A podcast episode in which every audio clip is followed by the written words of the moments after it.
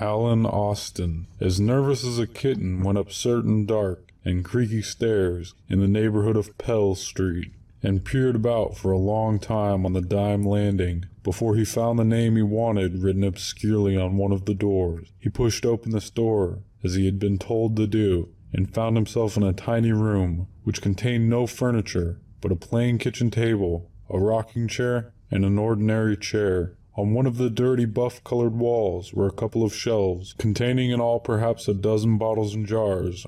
An old man sat in the rocking chair reading a newspaper. Alan, without a word, handed him the card he had been given. Sit down, Mr. Austin, said the old man very politely. I'm glad to make your acquaintance. Is it true, asked Alan, that you have a certain mixture that has, er, quite extraordinary effects? My dear sir, replied the old man, my stock in trade is not very large. I don't deal in laxatives and teething mixtures, but such as it is, it is varied. I think nothing I sell has effect which could be precisely described as ordinary. Well, the fact is, began Alan. Here, for example, interrupted the old man, reaching for a bottle from the shelf. Here is a liquid as colorless as water, almost tasteless, quite imperceptible in coffee, wine, or any other beverage. It is also quite imperceptible to any known method of autopsy. Do you mean it is a poison? cried Alan, very much horrified. Call it a glove cleaner if you like, said the old man indifferently. Maybe it will clean gloves. I've never tried.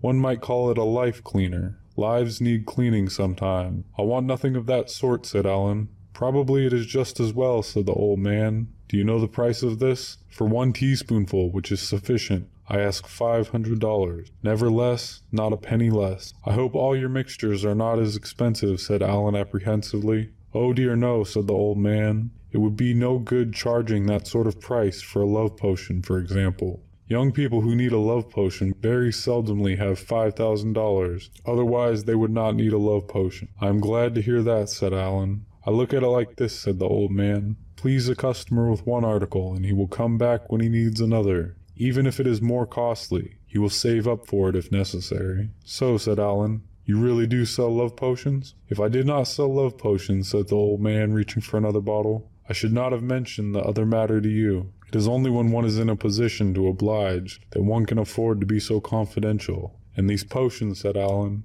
they are not just, er, Oh no, said the old man, their effects are permanent, and extend far beyond the mere casual impulse, but they include it. Oh yes, they include it. Bountifully, insistently, everlastingly. Dear me, said Alan, attempting a look of scientific detachment. How very interesting. But consider the spiritual side, said the old man. I do indeed, said Alan. For indifference, said the old man, they substitute devotion for scorn, admiration. Give one tiny measure of this to the young lady. Its flavor is imperceptible. In orange juice super cocktails, and however gay and giddy she is, she will change altogether. She will want nothing but solitude and you. I can hardly believe it, said Alan. She is so fond of parties. She will not like them any more, said the old man. She will be afraid of the pretty girls you may meet. She will actually be jealous, cried Alan in rapture. Of me, yes, she will want to be everything to you. She is already, only she doesn't care about it. She will. When she has taken this, she will care intensely. You will be her sole interest in life. Wonderful, cried Alan.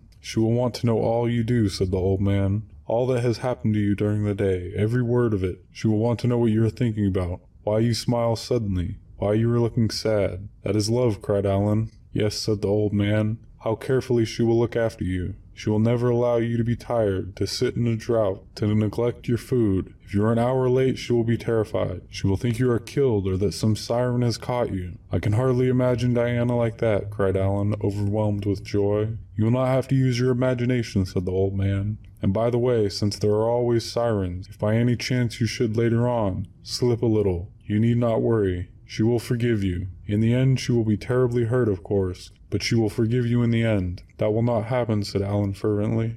Of course not, said the old man, but if it did, you need not worry. She would never divorce you. Oh no, and of course she will never give you the very least grounds for uneasiness. And how much, said Alan, is this wonderful mixture? It is not as dear, said the old man, as the glove cleaner, or life cleaner as I sometimes call it. No, that is five thousand dollars, never a penny less. One has to be older than you are to indulge in that sort of thing. One has to save up for it. But the love potion, said Alan. Oh, that, said the old man, opening up the drawer on the kitchen table and taking out a tiny, rather dirty looking vial. That is just a dollar. I can't tell you how grateful I am, said Alan, watching him fill it. I like to oblige, said the old man. Then customers come back later in life when they are better off and want more expensive things. Here you are, you will find it very effective. Thank you again, said Alan. Goodbye. Au revoir, said the man.